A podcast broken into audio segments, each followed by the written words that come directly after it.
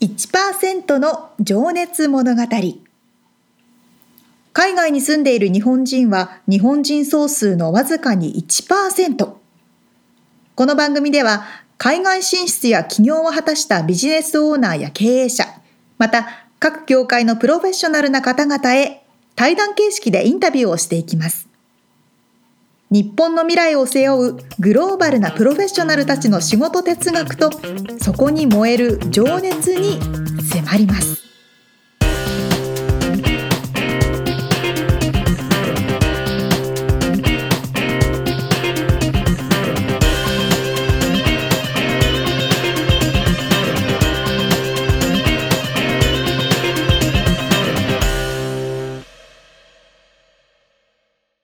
こんにちはこんにちは。1%の情熱物語第61回六十回。迎えましたイエイ。本日は隣のお部屋でインベストメントセミナーをやっているようなのでもしかしたらねそのセミナーの声も入ってくるかもしれないですけどそうですね。さあさあ5月のうん。2週目、まあ、1週目？えっ、と一週目これ配信はあ今は4月ですよ。私たちの収録は4月の末ですが、うん流れるのは5月の1週目かな。ゴールデンウィークですねそうなんです。みつさん日本にいる時ゴールデンウィークなんかしてました？いやーゴールデンウィークに日本にいたのはもう多分20年前ぐらいだね。ってありまラした多分。当時あったゴールデンウィーク いやあったあったあったけど、いや今のようにはなかったよね。多分ああそうなんだ。3日とかじゃないの、3、4、5とかじゃないの？へえすごいよね今の。10日くらいみんな余裕で休むんでしょ？なんだそれって思うけど。羨ましいいつから？とですよねい一日から10日ぐらいまでってこと？あ全然わかんない。あれでも沙織ちゃんも忘れたか。私も日本にいた時はゴールデンウィークありましたけど、でも私あのあんまりそういうお休みはできるだけあ家にこもってたい人だから。そうなの？混んでるねみたいな感じだから。ああいやそういう時ほど仕事があったとかそういうあわけでもでもうんうんテレビの時はあんまり関係なかったから。うんそうそうそうそう。いや本当ね混んでるからね。いっつも渋滞のニュースだもんね。そうそうそそう。いううそう時って。なんかでもちょっと憧れましたけどね。あそあの規制渋滞に巻き込まれるみたいな。うなんで憧れ なんで何が何に憧れなんかこう世の中の流れに乗ってる私みたいな。そうなんだ。お絶対嫌だ俺俺トイレが近いからね。トイレ我慢できなくなるからもう絶対に。トイレ近い人きついなそきついれ。でしょ。そうですね。渋滞なんか絶対嫌だ。ねまあ LA で毎日巻き込まれてますけどね。それでた。まにトイレのために降りるからね。あの下道に。まあねアメリカのハイウェイは無料ですからね。まあね日本はねお金毎回かかっちゃうからトイレ降りれない。じゃあでもその分あのあそうだ。あれが充実してるよね。なんて言うんだっけ。サービスエリアあれすごいですよね。あれにあれないから。行っちゃう人もいるんだよね。わかるわかるわかる。そうそう。確かにそれにアメリカないからね。はい。ある必要がないですもんね。降りればいいからっていうね。たまにあの田舎の方に行くとあの景色見る場所はあるけどね。ああ車止めて、まあでも何にもないよね。トイレがあって。あとあのトラックドライバーの休憩所みたいな。寝るところみたいな。そうそうさあさあさあそんなこんなで。そうはいまた今日から新しい方のインタビューを4回にわたってお届けしていきますがはい。今回はどなたのインタビューですか？今日はですね実は今ね、沙織ちゃんとさケーキを食しておったんですがあいただいております。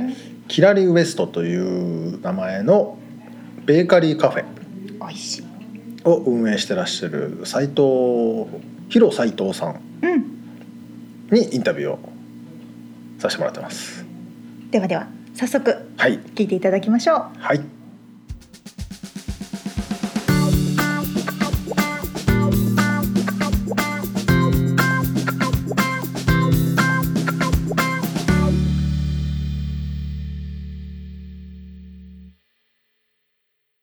はい、えー、1%の情熱物語今日が16人目のゲストになりますえー、と今日はですねキラリウエストのオーナー社長さんですねはい、そうです。でいらっしゃいます、はいえー斉藤さんにお越しいただいておりますよろしくお願いします。斉藤さんよろしくお願いしますお願いします。はいで実はですねキラリウエストと聞いて、まあ、知ってる方も多々 LA にいる方はいらっしゃるんじゃないかなと思うんですけども、えっと、レドンドビーチという、まあ、いわゆるビーチシティと言われる、えっと、カリフォルニアロサンゼルス近郊の、えーまあ、観光地と言っていいと思うんですけどにある、えーベーカリーショップを、えー運営されていらっしゃってヒラリーウエストという名前なんですけどもちょっとあのお店のことと斉藤さんの仕事について最初、おはい。あのお話を伺っていきたいんですけれどもはいちょっとじゃあお店のことをご紹介がてらいただいてもよろしいですか？あそうですはい。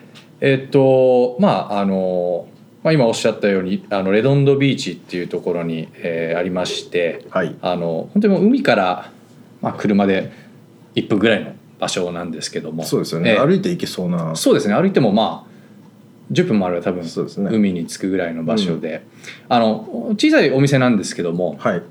えっとグルテンフリーっていうコンセプトでうん。やらせてもらってます。うんうん。であの、まあ、最近多分日本に住んでる方でもグルテンフリーって多分聞いたことがあると思うんですけども、そうですね。ええ基本的にあの小麦を使わないっていう、うんあのコンセプトでやってまして、はい。えーって言いますのは白人の方とか、まあ、ヨーロッパから来てる方に多いアレルギーとか病気なんですけどもそのグルテンを小麦を食べれないっていううん人たちがあの、まあ、アメリカではすごく多いんですよね。うんでまあ、そういう人たちを、まあ、ターゲットに、はい。まあ、そこだけではないんですけども、うんうん。あのまあ、そういうグルテンフリーっていうのをベースのコンセプトに置いたうん。えー、とケーキとか、えーパンとかあとまあ普通のサンドイッチなんかを出してるお店をやってます。ベーカリーショップ、えーはい、でグルテンを使わないということは他に逆に何を使って使っ作ってらっしゃるんですかね？あの基本的に一番多いのが米粉なんですよね、うんうんえーただ米粉だけだとあのやっぱりそのパンのふっくらさとかうん。あの、まあ、ケーキの食感みたいのを出せないんで、うん。まあ、他にそのタピオカ粉とか、えー、とコーンスターチあと片栗粉とかまあ、そういうのを混ぜて、まあ、その小麦の食感を出せるように、まあ、工夫して、うん、あのやってるっていう感じなんですけど。ね。ええ。そうですよね、まあ、実は私自宅の結構近所で あのちょいちょい利用させていただいてまありがとうございます。めっちゃうまいんですけど本当にあの僕もタルトとかね、えーアーモンドブリオッシュとかね大好きなんですけど あの本当にね小麦と変わんないっていうかあの食感的にあの美味しくて。で、まあ、こっちの結構なんていうのかな健康を意識したスーパーとかではもうグルテンフリーの棚が一列うん。並ぶぐらいの、なんていうのかなこうメジャーなね。ななメジャーというかなんていうんですかね。グルテンフリーを求めている方は非常に多い最ように感じる。そうですね。ここはい。5年とか10年ぐらいで随分増えましたね。これでもアレルギーが増えちゃったってことなんですかねあの食べ過ぎってことなんですか？面白い話なんですけどもよく、はいあのうちのお客さんとはあの話させていただくんですけども、はい。まあ、基本的に白人の方がやっぱアレルギーとか、うん。あとセリアック病っはいてご存知ですか？それって食べ過ぎってなるってことあですか？の私もちょっと医学的ななんかあの根拠はちょっと分かんないんですけども、あのよく言われるのはその遺伝子の中にもう入ってて、あ。でもともとヨーロッパの人たちってずっと小麦を食べてきはいはい。た人種の人たちですよね。はい。でまあそのそれがなんかこう体とか遺伝子の中で 積み重なって、うん。今の世代に影響してるって言ってるような、うん。まあ、お医者さんとかもいるんですけどもあの今の時代に増えてきたっていうよりかは人々のこのアウェアネスっていうのが高まって、うん。お医者さんがあの今まで面白い話で70歳とか80歳ぐらいのおばあちゃんがお店に来て、はい。もうずっともう一緒ずっともうあの子供の頃からお腹が張ったりなんかパンを食べるとちょっと具合悪くなったりうん。してて、もう原因がずっと何十年も分かんなくて最近初めてお医者さんにうん。あんたセリアック病ですよっていうふうに診断された。だからお客さんあのお医者さんは結構診断する数が増えてきておお医者さんのそういうアウェアネスが広がって、うん。っていうのもあるんじゃないのかなってちょっとお客さんと話して気づいたんですけちょっと前まではそれも分からなかったってことですね原因が。かもしれないですね。ええ。うんうん。そっかそっか、まあ、特に本当にこのカリフォルニアのね、えーまあ、レドンドビーチもそうですけどビーチシティってその健康意識高いヨガをやってる方とか、まあそうですね。ねええ。あのーフィットネスに通ってる方とええ。か結構いらっしゃって、やっぱそういうことに皆さん敏感なんですかね？ここの辺の方は。そうですね。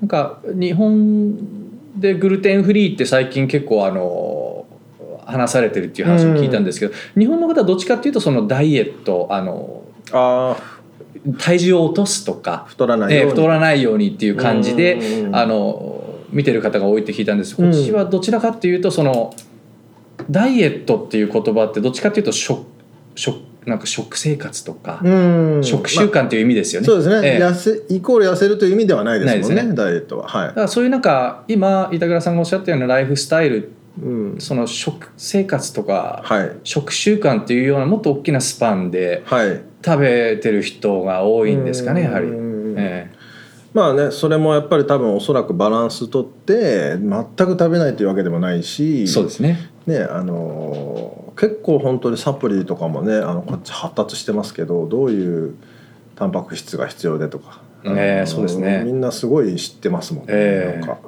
うん、まだちょっと行き過ぎじゃないかっていう感じもねうん。うちのから見たらしちゃったりするんですけど。あありますけどね、えうん。まあ、逆にこちらからするとあの日本の方はなんか痩せすぎなような気もしちゃうんで全体ちょっとそあの的に見てね。えあのそんなに痩せなくてもいいのにとか思っちゃったりね。気にしなくてもいいのにとかねえでもやっぱりアメリカ人のお客さん見てるとその食生活が極端ですね。もう健康食を重視してる人も本当にもう極端にもうオーガニックで私はもうビーガンで健康なものだけとかあその逆にもうファーストフードしか食べない若者がいたりー確かに。ね。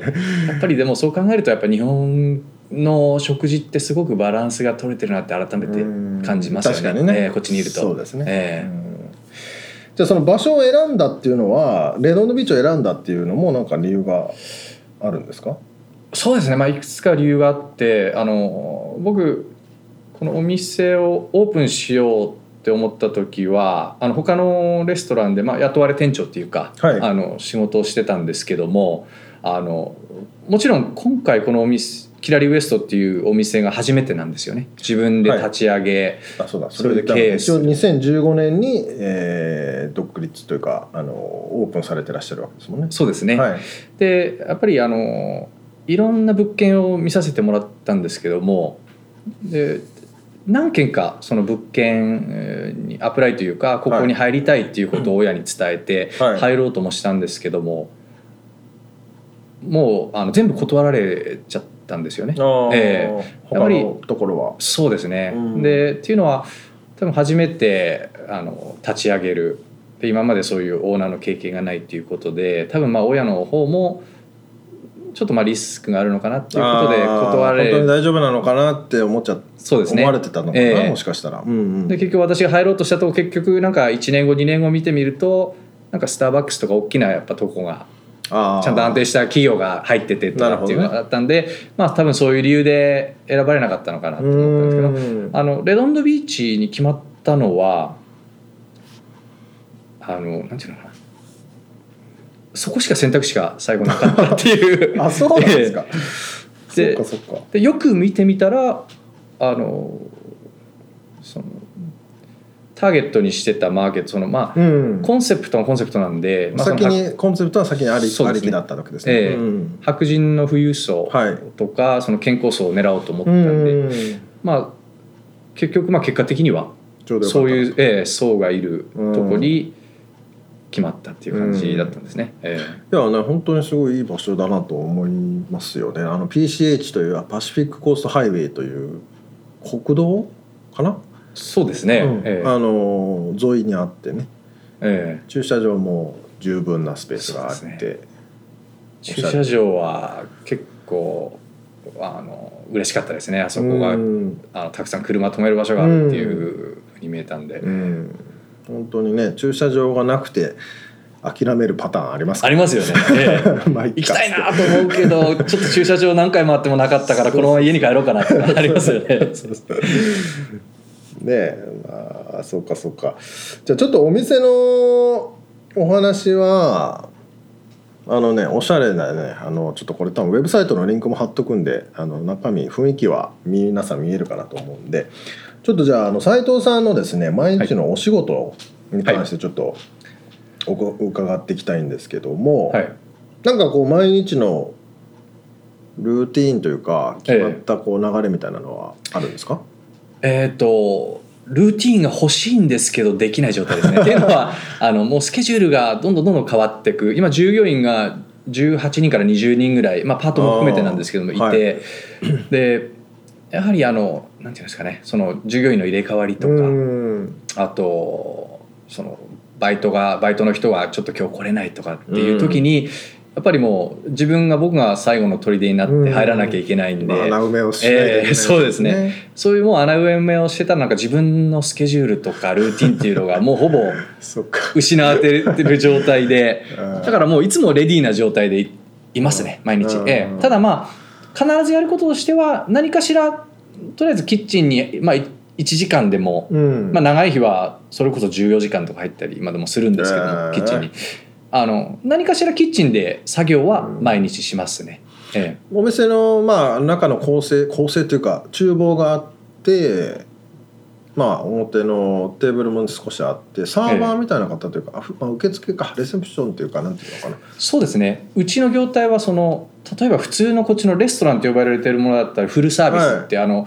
ウェイターがテーブルまで来てオうん。ーダー取ってっていう感じなんで、うちはオーバーザカウンターって言ってそっかそっか。スタバスタバみたいにはい。カウンター越しにオーダー取るだけで、まあ食べ物はお客さんのテーブルまでお持ちするんですけども、うんそこまでがサービスっていうことで決めてやってるんで、まあ、一応一応というかその朝食をね食べに来たりもされる方もそうですね。たくさんいらっしゃって。そうかそうか。じゃあそこでおカウンターでオーダーして、えー運ぶ人たちとあと中の厨房でそうですね。働く人たちが分かれてる、そうですね、で斉藤さんは基本中にいらっしゃるそうですね。穴埋めの時は外にも出ると。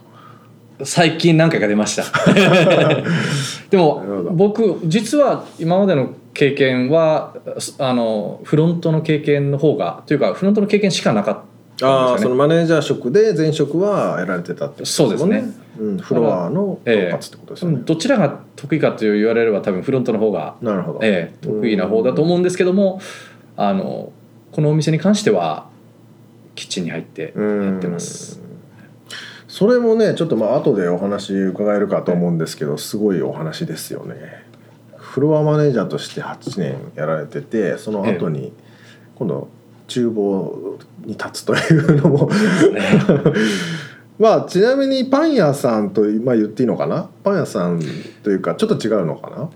最近はなんかベーカリーカフェみたいな感じで呼んでますね。えでまあ朝が早いイメージなんですけど、ええその辺は？えそうですね早いですね。あの、大体あの4時とか5時ぐらいには、うん。あの来て7時にオープンなんで平日は、はい。ええ。まあ、朝その7時ねええ、2時間とか、まあ、3時間ぐらい前から、まあ、準備して7時に備えるっていう感じでやってますね。ええじゃあ毎日その日に販売するものを朝からそうですね、え作ってええ。うん。え、基本的に全部あの焼き物に関してはフレッシュで出していきたいっていうコンセプトで、うん。まあ、マフィンとか、はい。スコーンとか、はい。あとブリオッシュ、まあ、先ほど言われたアーモンドブリオッシュなんかがはい。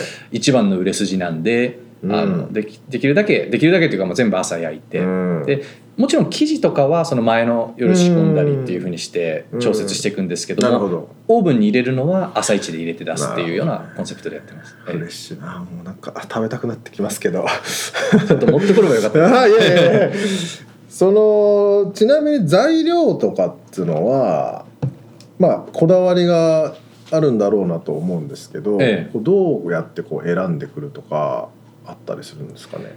基本的にもちろんなんかオーガニックのものとかを使いたいっていうふうにはお思うんですけど実際この商売をやってみるとコストがうん。全てオーガニックにしたりっていうとコストが合わなくなってきて、で結局お客さんの支払うコストも最後高くなってしまうっていうふうになるんで、オーガニックにできるものはしようっていうコンセプトでやってるんですよね。だからあのまあオーガニックと普通のものの値段を比べてあこれだったらオーガニックのものを入れた方がいいなっていうものに関しては入れるんですけども、うん。全てオーガニックとかではうん。もちろんなくて、であの卵とか結構大量に使うんですけども、はい。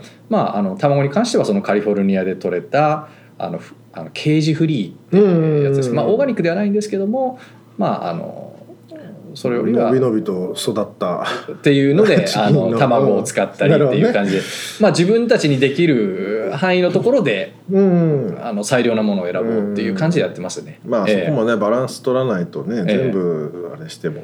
で粉に関しては、うん。あの GMO って日本日本では遺伝子組み換えです、多分ね、ええ。出ないっのていうこと。でないものを、えー粉に関しては全部使うっていうコンセプトで合わせてます。なるほえどなるほどうん。そその辺ってでも調達っていうのは割とえそう。簡単にできるもんそうですね。粉に関しては全部あのローカルしかもこの周りのガーディナっていうあはい。の地域にその粉をミックスしてくれる業者さんとかがいたりするんででそこももうグルテンフリーのファシリティ全部もう工場内グルテンフリーウィー。小麦は絶対入れてないっていうことでやってるんでまああのうちを使わせてうもらってます。んまあねアレルギーの方はちょっとでも入ってたらあれですそうですね、んそのコンタミって呼ばれるものが発生すると、センシティブな人はね、うん。あの症状が出ちゃうんで、うんっていうことで、えなるほどね、ええ。その辺もじゃあ気を使ってらっしゃって。でちなみにそのあれだレシピの開発えはい。みたいなものっていうのも斉藤さんがそうですね。最初立ち上げの時はあの僕全然そのパティシエの経験もなければですよね。ええパンの経験もなかったんで ただアイディアだけだったんですよね。こんなものが出コンしたい。セプトで、えはああったってことね、はい。もちろんそのグルテンフリーのものを出したい、はい。でまあその当時で、えー僕もこっちに1 5 6年住んでたんで、はい。まあある程度その自分たちがターゲットにしたいアメリカ人の層が求めてるもの。うん。その人たちの好みっていうのを、まあ、ずっとレストランで働いてきてたんで、うん。なんとなく感じてたんですよね。なるほどなるほだからその辺のアイディアは自分である程度固まってたんですけども、どはそのやっぱり細かいレシピとかそういうのが、まあ、あのできないっていうことい、で、うん、うちの実家が、うん。あのバームクーヘンの専門店をやってるんですよね。ほう。ええ、どちらで？福島なんですけ福ども。島で、はい、ええでまあそこにいるパティシエはい。バームクーヘンを作ってるパティシエなんかと組んで、ほう。まあ、自分のこういう商品をアメリカでやりたいということを伝えてで一緒にコラボしてあのレシピを完成させていくっていうことを最初のもう本当に6ヶ月とか1年年立ち上げの時期にお店をまあオープンする前にはい。あのやったっていうなるほことですね。どなるほど、はあ、ちょっとその辺後で深く突っ込んでいきたいんですけどバームクーヘンはちなみに売らないんですね。あの はい。いい質問ですね。あの実はもともとバームクーヘンをやろうかなっていうふうにはい。考えたんですよ。あれバームクーヘンってあんまり売ってるとこないですないですよね。ええ。でヨーロッパでは多分バームクーヘンっていうと多分分かってる人がいると思うんですよ。アメリカではもうほぼゼロに近いですよね。分かってる人ええ。で日本では結構ね、はい。もうみんな知ってる商品なんですけども。だし有名店なんかもすごい並びますよね、ええ。うん。でうちの実家がそのバームクーヘンの専門店をあと67年前です。ちょっと詳しい年年は分かんないんですけども、はい。まあ、自分がオープンするあの23年前にあのそのバームクーヘンのお店をうちが自営業なんですよ福島で。はい。もともとなんかうちの親父が呉服屋の3代目で,、うん。でちょっとバブルの時にちょっとこうあの事業を拡大して、うん。まあ、飲食店とかやり始めたんですよね。まあ、その一環としてあのバームクーヘうん。ン屋をやり始めたんですけど、まあ、それが福島の米粉を使ったなるほど。あのバームクーヘンっていうコンセプトでやってて。うん。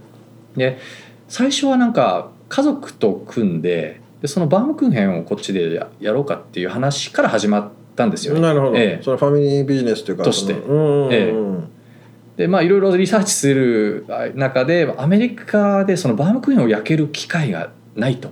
ああ、えあれちなみにどこのものなんだろう？ドイツっぽいけど。ドイツとかフランス製はあるみたいですね。で今はもう日本でもいいあのああもう多分ヨーロロッパに負けないいい機械バームクーヘンの機械たくさんあってそれをじゃあアメリカに持ってこればいいんじゃないかっていう話も出たんですけどもはアメリカのそのというかあの認証が取れない安全認証っていうんですかその機械の。うん。まあ、保健所が許さないってことそうですね。うん、そういう問題とかもちょっと抱えちゃってちちょょっとこれ機械持ってこれないなっていうことになもうそれ仕様にすると日本円で1200万とかっていう請求が来て見積もりが上がっててちょっとそれはあそこっちで通るようにカスタムするとそうそうですね。なるほどね。何個バームクーヘン売れば元が取れるんだっていうことになっちゃいますよね。ますよねちょっとそれはリスクがあったんで、うん。ええもうそそれはもうちょっと早い段階でちょっとその案を排除してって感じになったんですけど、ええ。うんで今の携帯にそうですね。なっていっえたと、なるほどなるほど。じゃあちょっとねあの実家のお話も出てきたのでちょっとじゃあ過去に遡ったえはい。お話をちょっと今からお伺いしていきたいんですけどもはい。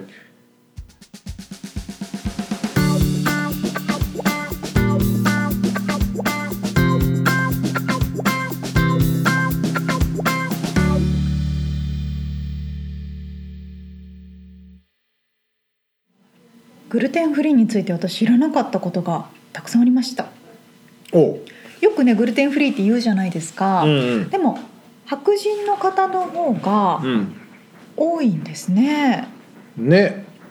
しかもまあなんつうんだ。まあでも昔から欧米の人の方がパン食っていう意識こうイメージはあるもうんね、ん、小麦粉をたくさん取ってるイメージはありますね。う。ん。日本人はお米を食ってるってういうんイメうんうんージがね、うん、そういうことか。なんかロサンゼルスは特に健康志向の方が多いじゃないですか、うんだから至る所でグルテンフリーって聞くのかなって思ってたけど欧米の人の体に蓄積されてってことだよね。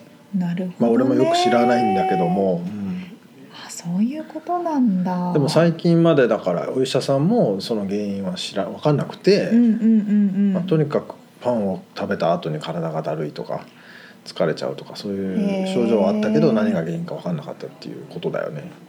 そうなんだ、なかなか。まあでもそれ困ってる人は本当に困っててね。いやそうですよ。小麦粉は何にでも使われてますもん。本当やばいですよね。ねえ。何も食べれないっていうかまあ辛いだろうなと思いますけど、ねうえん。そして先ほどあのケーキをいただきながらはい。話聞いてたんですけど、うん。もう私も前お友達と一緒にないたことも何回かあって、本当ね美味しいんですよ。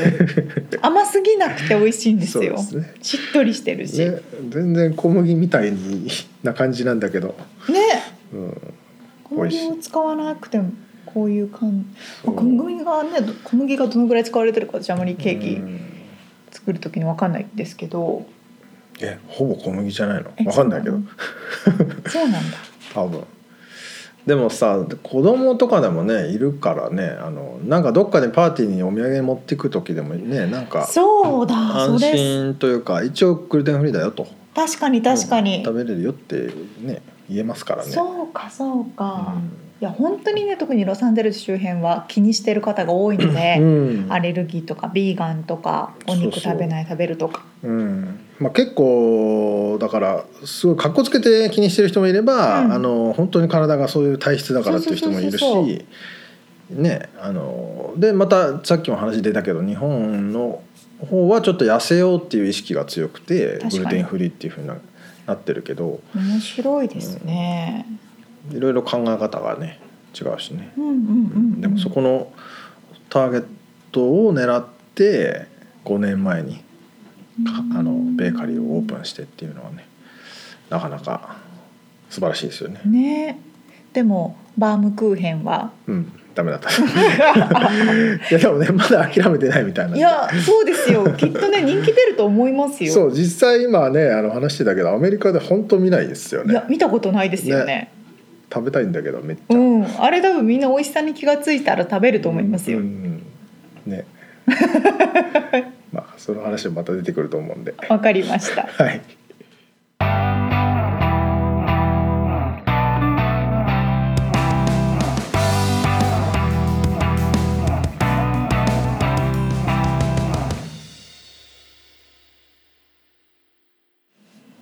リアルアメリカ情報。イエーイ。イエーイ。あそうだ効果音がない。さあこのコーナーはロサンゼルスから最新のビジネス情報生活情報をお届けしてまいります。はい。今日はですねうん。コチェラコチェラおおみつさん行ったことあります？ーないです。行きたかったけど昔はだって音楽で育ってきたみつさんじゃないですか。今はしんどそうだから 行きたくない。そうコチェラコチェラというのがうん。音楽野外フェスタ。野外の音楽フェスタ。ですね。そうですね。砂漠で行われるんですよね、どの辺だっけ？あれベガスの行く途中ら辺だったっけ？えっとねカリフォルニア州インディオの砂漠地帯コーチェラバレーって書いてあるんですけどそうベガスに近いかなラスベガスの近くロサのンゼルスから23時間かなじゃあ。多分そのくらいだったと思いますね。うん、車でね。うんうんうん。そうそうまさに本当の砂漠のど真ん中でうん。巨大なステージが作られてそこでみんな楽しむと何日間かやるんだったっけ？えっとですねなんか1週目2週目っていうのに分かれててはあはあはあ。4月今年2019年は4月の12日から14日。うん。で19日から21日。だ週末？2週2週にわたって週末。もう今まさに行われているということそうですね。まさに今日行われているわけなんですよ、うんう。んそうそうそう。YouTube で流れてるらしいけどね、そうねそうね、うん生うんあれでも1212あそうかそうか。そうそうそうそうそう。でやっぱり出る人も豪華で。うん。誰が出るんですか？えっとね2019年ねこれ。アリアナ・グランデとか。おおあとねここもうものすごい人がいっぱいいて。DJ スネークもいるでしょ？ウィザー。み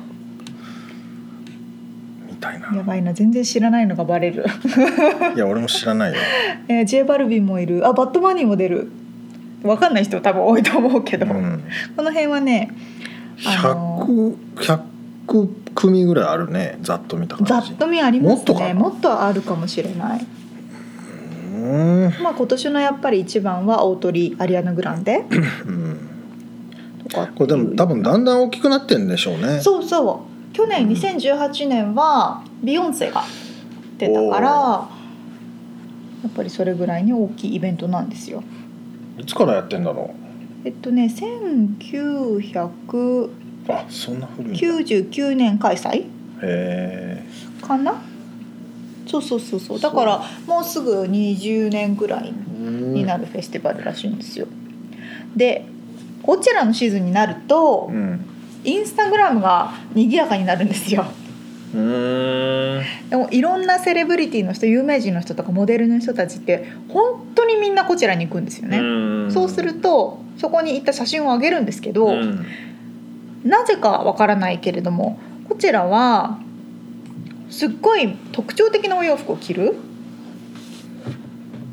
いわゆるこうえ そうなの？ヒッピーみたいな時代の洋服を着る人が多かったり、うん。色とりどりにしたり、うん。日本でいうと2丁目のあの2丁目のショーみたいなはあはあはサンバのカーニバルみたいな人たちも多いしあの暑いからね露出して、なんかこう胸と下のところだけちょっとカバーしたりとか。えこれ大丈夫なの？これ。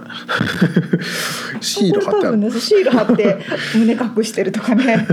そういう人たちが本当に多いんですよ。だからもう見てると芸術作品みたいな。ああね。面白いですよ。フェスはフねェスティバルね。ここ数年日本もすごい盛り上がってますよね。見たいですね。日本で行ったことあります？なんか音楽フェスティバルとか。うんもうそれこそ98年とかへに行ってましたね。エアージャム。エアージャム。98とか。えへえ。や野外の。野外ですね。へえ。まあでもあれ若いからでも行けると思う。なんかすご今いでしょ行きたくないもん もう暑いし。もう押水したりとか押されたりとかすごいでしょ？やばいでしょ。体力的にもうね多分きついと思そうか若い人たちが行ってもうお酒も飲んで一日中うはしゃぎまくっはしゃぎまくる。てそのままそこで寝てみたいな。あそうそうそうまさにこのこちらもそうであのねそこにキャンプ場があるんですよ。うん。というかまあ多分仮で作られたキャンプ場だと思うんだけど、そこに泊まれるようになっていて、楽しそうだなでね週末みんなでさ砂漠に行って3日間ぐらいキャンプしながらフェスをするみたいな。まあこれちょっと20代までですねこれはでも いやまだいけるでしょみつちゃいけん。ないよさあこれチケットいくらぐらいすると思います？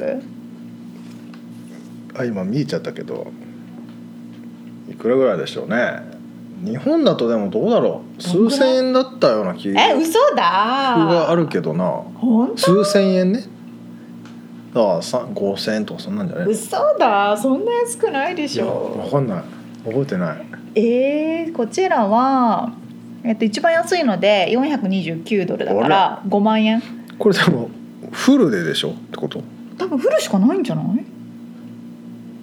マジか。これもしかしたらあるのかもしれないけどこの公式ホームページのフェスティバルパスっていうのがあって、うん。で一番安いジェネラルアドミッション。ねこれ一番安いのが429ドルだから5これは万円。儲かるよ。5万円ですよ。で1週目2週目っていうふうに分かれてるから多分うん。1週目の週末で5万円。2週目の週末で別途5万円だと思う。結構しますね。結構しますよ。こっちのショーはちなみに結構安いからねあの嘘？ライライブとか行ってもさ10そうドルなんですか？20ドルのもんだよ、そうなんだ。うん、やっぱり有名人が出ると変わってくるのかな？まあその施設でなんか用意するのかねいろいろと、まあそうでしょうね、こう雇わないといけないしさ掃除する人まあとか、掃除とかねまあセキュリティとかね。簡易トイレも用意してと確かにね確かに。まあにしても高いねこれ。高い。400ビップはね1000 10万円ぐらいだってでそれにキャンピングっていうのをつけられてプラス125ドルでキャンプのテントうんと、場所を借りれるね。そうそうそう車を止めるとこ借りられる。で一番高いのがサファリキャンピングっていうのがあってえっとね9500ドルだからね100万円。で2人分のエントリーアドミッションがついてくるから。誰が行く2人分のの誰が行くの？チケットがついてきてなんかあとえー豪華な、豪華なテントで泊まれますって100万円だって。すごいね。いやでも楽しそうだなこれね。うんまあ楽しいだろうねそりゃ。多分一人多分本当六七万ぐらいは使うんじゃないですかこちらに。うんまあなんかいろいろ出会いもありそうだし、ねえ好きな人同士だったらあそこでうね、ん、いい思い出になりますわね。おじいちゃん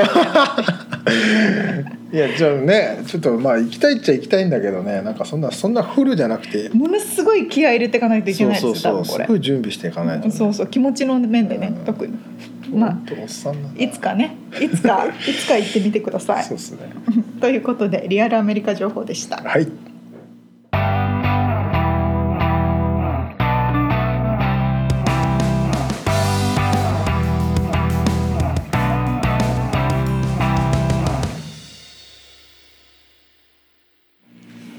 てさて締めのコーナーです。はい。質問コーナー。みつさん朝ごはん何食べてます？えっとねこれね前にね多分実はね朝食パン食べてますって言った記憶があるんだけど、最近ね実は米にね戻しているというか、うんえー意図的に？はい。なんでですか？いやあの嫁さんが日本から美味しい米をまず買ってきたのがきっかけでいいねいいですね。で、まあ、さっきのそのグルテンフリーの話じゃないんだけど、うんうん。こうなんかね朝パン食うと眠くなっちゃうのね。へ 10, ー10時過ぎぐらいとか。そうなんでだ急に血糖値が上がって急に上がるから急に下がるみたいでなるほどねあのそうなるんだよって言われてあそうなんだと思って。で米はゆっくりと糖分あるけど、うんうんうん。ゆっくりと上がって吸収していくからあのお腹空かないしあんまり眠くなんなくて調子いいわっていう風になったのよ。確かに。そうほんでそこからまたね米食になりましたねえ朝はね。おお米と何を食べるんですか朝？お米とねあのなめたけとか。高。沙織ちゃんなめたけ好きだよ。あとなんだろうね。海苔とか。うーん。でお味噌汁？ふりかけとか。いやもうその米だけ。基本的に。え？そこにはで何をそんなにあのあれだよ。あのがっつりじゃないから。もう茶碗一杯のお米を何かをかけて食うだけ。え朝ね。飲み物はそこにのどうするんですか？コーヒーです。もう本当に信じられない。絶対無理で。え嘘でしょ？えなんで？ええー、今ちょっとゾッとしちゃった。私許せないんですよ。お米とコーヒーとかお米とじゃあそれを言うなら焼きそばと牛乳だって。焼きそばと牛乳はセットだから。えー、えマジで？ダメなの？私お米はうん。緑茶か味噌汁じゃないと食べられない。まあ俺もちょっとどっちかというと違和感はあるけど朝だからコーヒーっていうのはもうあれじゃん。脂質でしょ？今ちょっとなんか体がちょっと震えてきただからもともとはコーヒーと食パンだったのよ、はいはいはい。そうそれがご飯になったからまあコーヒーとご飯なの。で嘘。でなめたけとコーヒーでしょ？無理無理無理。そんなか。沙織ちゃんの朝ごはんは？もういいです私の話を。盛り上がっちゃったから。えそうなの？これリスナーの人にまた聞きたいねこれ、ねえ。いや私もね本当はお米を食べたいんですけど、はい。なかなか面倒くさいんですよね毎朝ね、まあね炊いとくのもねめんそうどくさいし、ね。そうそう、だからなんか簡単なパン。パンとかあ食べなかったりとか。うんかな。フルーツとかなっちゃう。まあアメリカの人はでもシリアルか、うん大体そうですね。あれだよね。あとオートオートミールうんかな。そうそう皆さんは 朝ごはんはな日本の朝ごはん皆さん美味しいもの食べてるんでしょうね。まあいろいろでしょう。パン食も多いでしょ多いですね。うん、確かに確かに。でもねそうご飯は眠くならないんで、へー。眠い人は挑戦してみてください。いいですね、うん。そうかそうか。さあさあ今日の本編でお伝えしたインタビューですとかリアルアメリカ情報の内容はブログに掲載しております podcast.086.com podcast.086.com または1%の情熱物語で検索してみてください。はいあとコメントレビューもお待ちしております、はい。さあ次回は？えー次回は62回。インタビューの第2回目ですね。そうですね、えー、斉藤さんの福島県福島市でお生まれになられたということでね、えええええどんな風に育ってアメリカに確かに。来ちゃったの？っていうお話。お家がバームクーヘン屋さんをやってたそうですね。まあね。もともとは呉服屋の3代目っておっしゃってましたけどね、うん。で商売のいろんな多分ビジネス多分やられてらっしゃると。思う、うん、でそこからね、まあ、ちょロサンゼルスに来る前にもねちょっといろいろあったみたいであねそうなんだ。面白いお話が聞けると思いますでは次回もお楽しみに。はい。バイバイ。バイバイ